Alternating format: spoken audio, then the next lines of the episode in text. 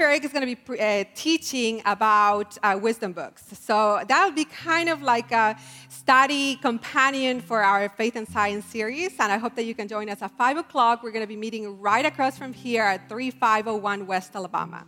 So that's the perfect class to learn about the ways, uh, the wisdom books, and uh, a little bit about faith and science. So, anyway, so like Brianna is going to lead us in time of offering. All right. At this time, I'm just going to go ahead and ask our ushers and our hospitality team to come forward for the offering. And I'd just like to pray for us before we do that. Father, we thank you so much just for what you're doing. Father, we can't believe that we get to be a part of it. I just pray that you would bless this offering, Father. I pray that you would just open our hearts to receive what you have for us today. Father, we thank you so much for moving in this church, and I just pray that you would continue to lay vision and that we would continue to follow you. Father, we love you. We praise you. And it is in your son's name we pray. Amen.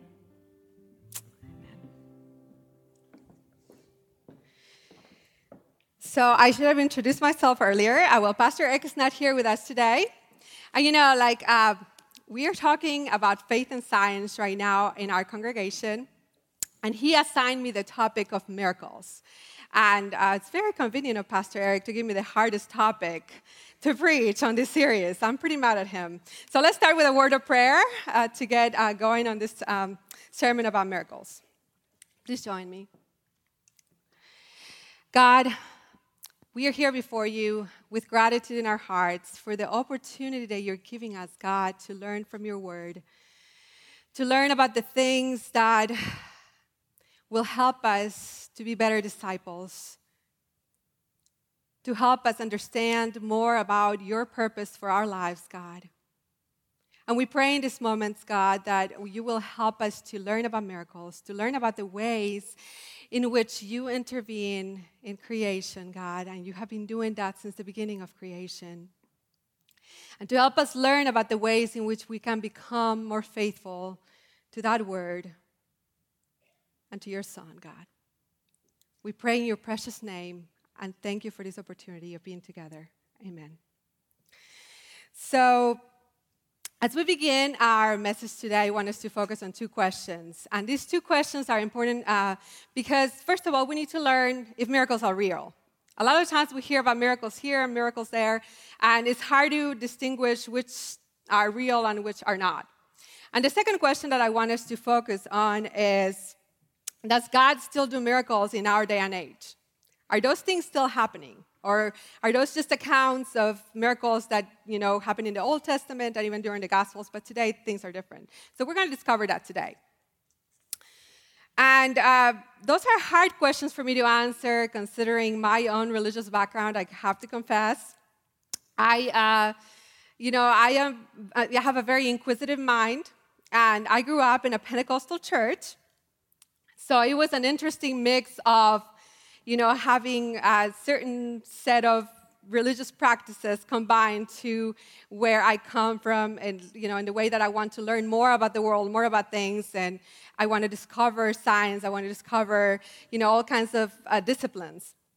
Psychology, sociology, I've always been very thirsty about those things.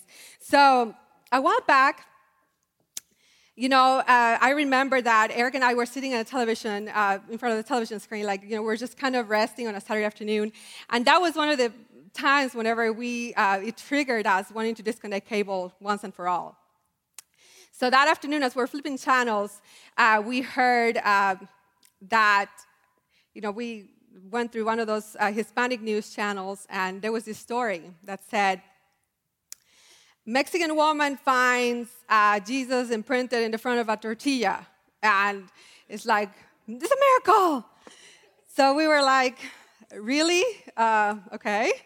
You know, and it would have been okay if they would have just stopped at that, you know, but no, it was like, and thousands of faithful are going to her house to worship Jesus in the tortilla.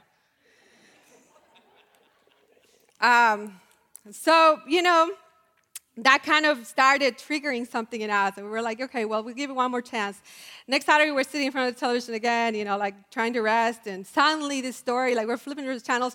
And all of you have gone through those channels in which there's always a televangelist going on and, you know, talking about the miracles that he's performing and stuff like that. Well, we uh, came across this one specific show, and this guy, you know, comes to the front and he wants to be prayed for, and uh, you know, the, guy, the, the televangelist asks him, and he goes, So, what do you want to pray for? And the guy's like, Well, I've been hurting in my back, and I'm also, you know, going through something very hard. And I'm like, You know, something is going in me, like, Oh, this is not good.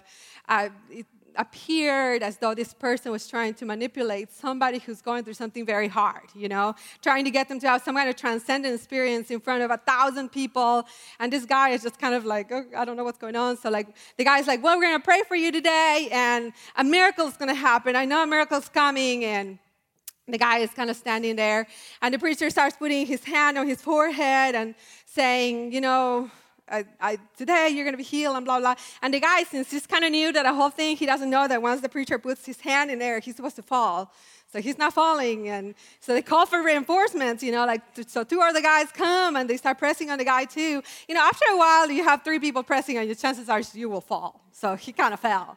So he's on the floor, and you know, like all of the other people that are around him are kind of convulsing, but he's not. He's just kind of there, and he's like opening his eyes. You could tell, and so he gets up, and I don't think like so. The guy sees that he got up, and he comes to him, is like running to him to save the moment, and asks him, "So what about like? So did you feel it? Did you understand the miracle that just happened to you?" And the guy's like, "I guess, yeah, I guess I feel a little better." Um, but you know, like the way in which this was presented kind of made me queasy. It made me, you know, so if, you, if you've ever witnessed something like that in relation to the word miracle, it makes you feel like it might not really be real, right? It makes you feel like uncomfortable about what you're watching. It makes you feel as though you are being uh, fed something that's actually not true. I found myself in a similar situation growing up. You know, I grew up, like I just said, I grew up Pentecostal. I uh, was in this congregation, very large congregation, and the women's group in that congregation, which was a very large group of ladies, at one point became super concerned about me.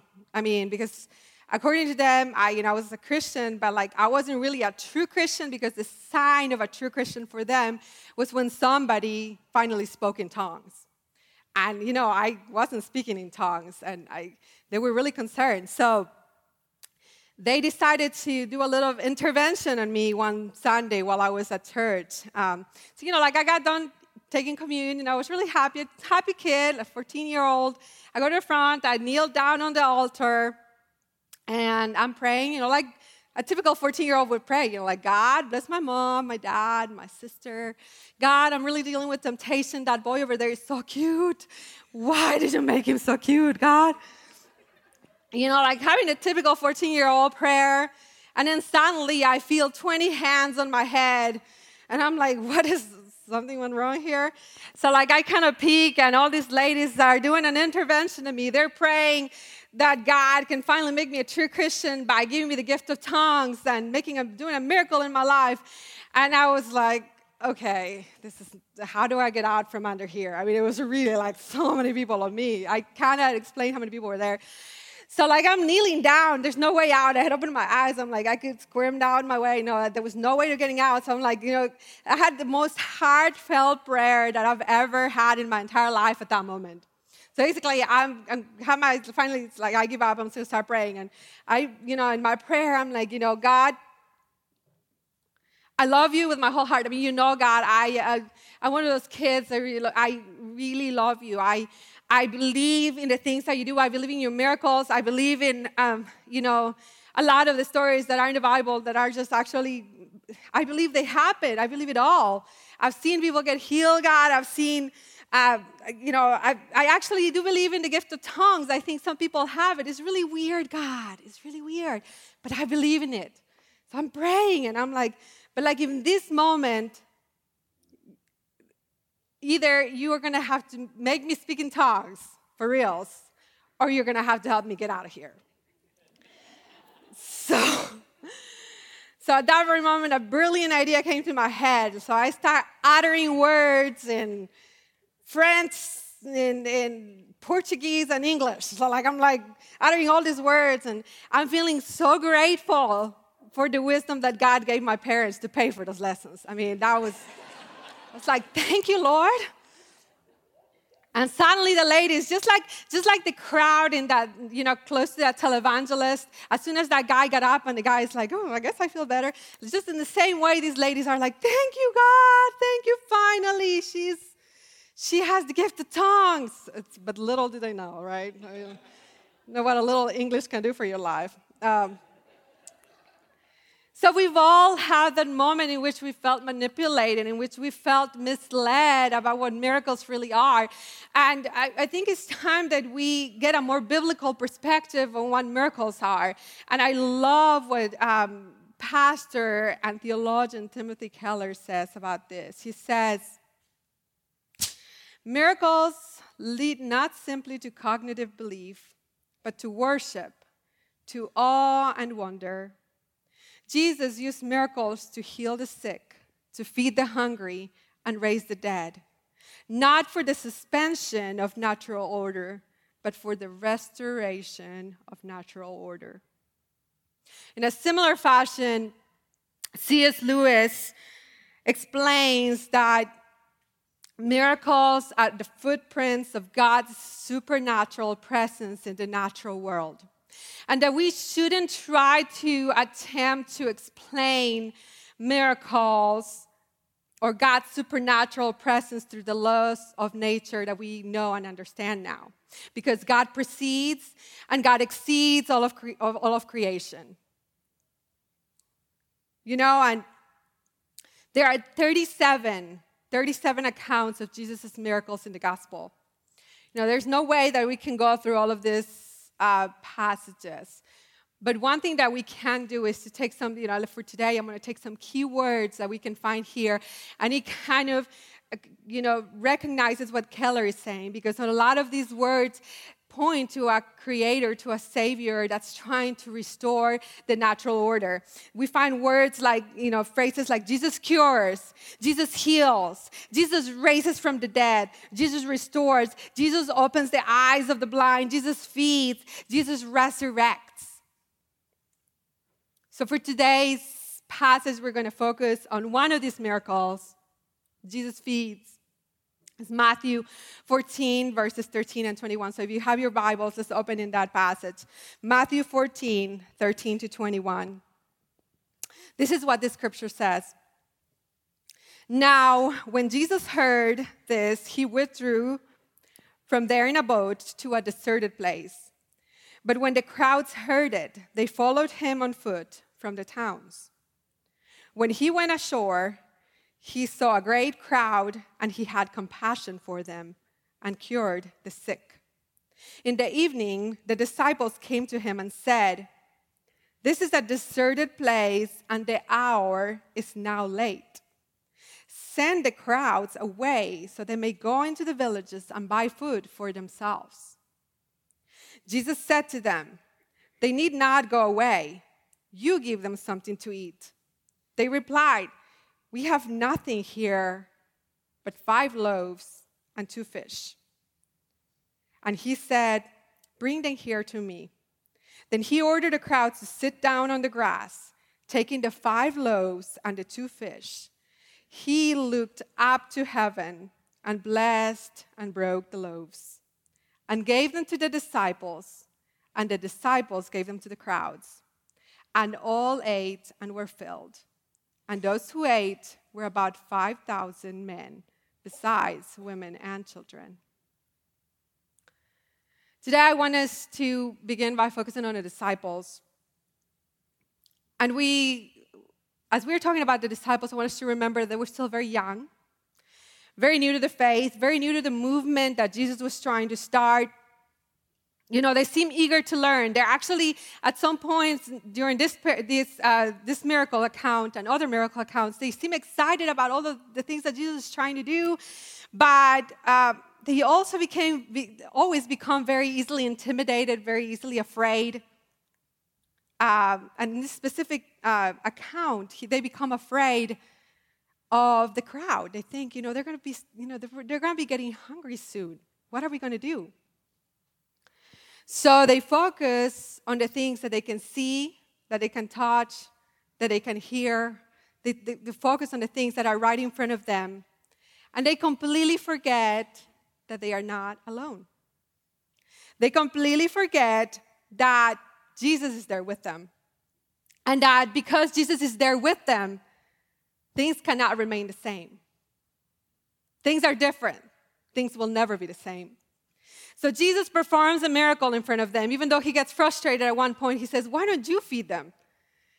But then he's like, You know, never mind. I'm going to go ahead and do this. So he does the miracle. He, he does it, but he does it to help them understand that, to help the disciples understand that now that he's there, nor them nor the crowds need to remain hungry or sick because Jesus' supernatural presence can satisfy their hunger, their hunger.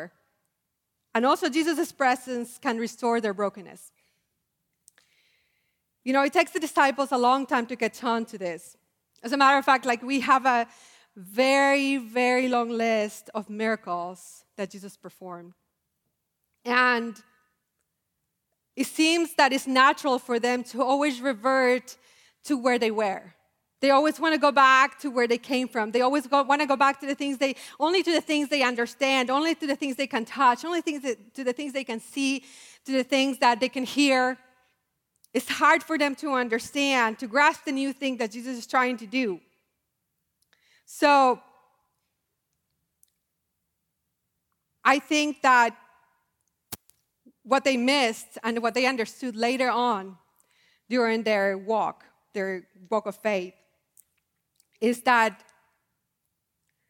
the greatest miracle that Jesus ever performed is the transformation of their own hearts. They went from this kind of silly, stubborn disciples into becoming just powerful men of faith. They went from these uh, disciples that got afraid at every little thing to becoming miracle performers themselves. There are so many accounts of the things that the disciples did that changed the lives of many and that spread the news of the gospel throughout many different places. And the most powerful thing is that a lot of them even decided to sacrifice their own lives for the sake of the gospel. So the transformation of their hearts was one of the most miraculous things that Jesus did for them. You know, in the same way, we find ourselves, I found myself oftentimes trying to revert back to where I was. I want to explain the things of God through the things I understand here in this world. I've tried to uh, explain away some of the things that have happened to me and that have seemed miraculous, and I have tried to explain them in a way that doesn't make me sound like one of those people that, that you know, talk about miracles. Uh,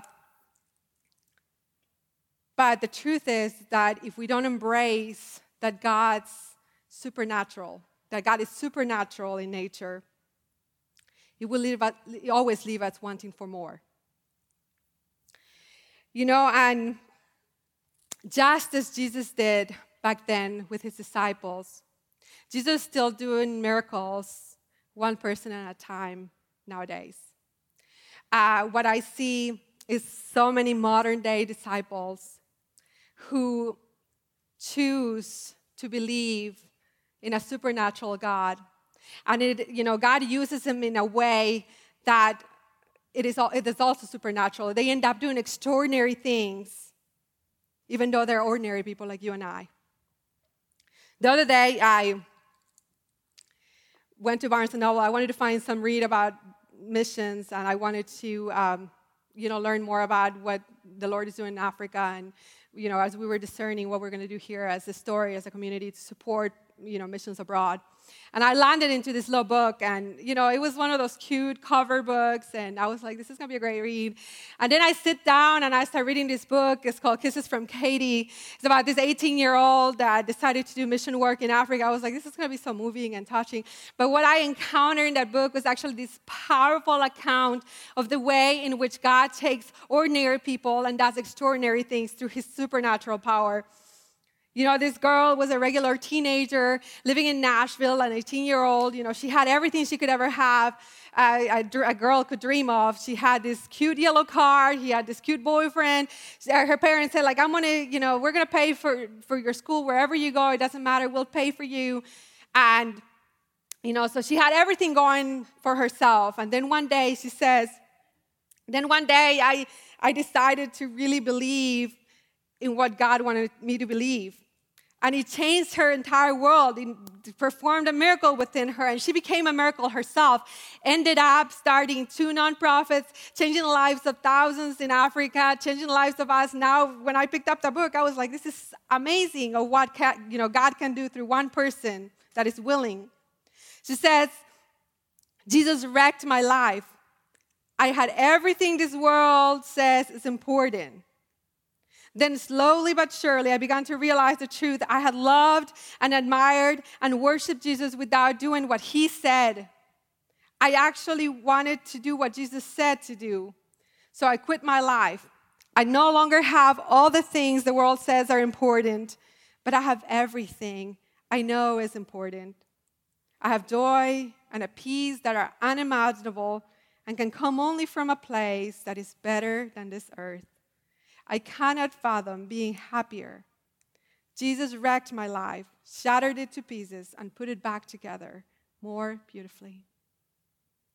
Now, I gotta clarify, guys. I'm not asking y'all to move to Africa. Like, I'm not asking you to like pack your bags and go to Africa tomorrow.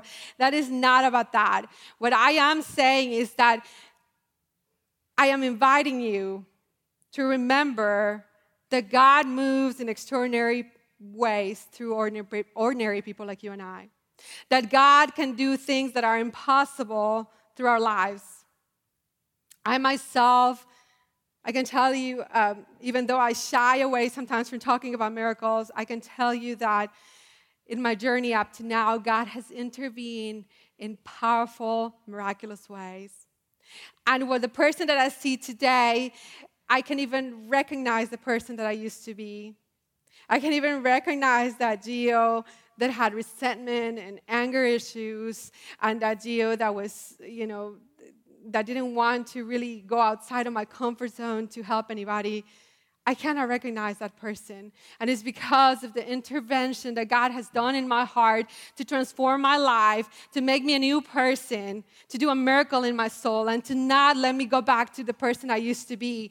And God wants you to be that person today. So, my hope is that you will hear that calling to get out of your comfort zone, to not depend only on the things that you can see, touch, or hear, and to invite God to do something that is beyond what we can comprehend.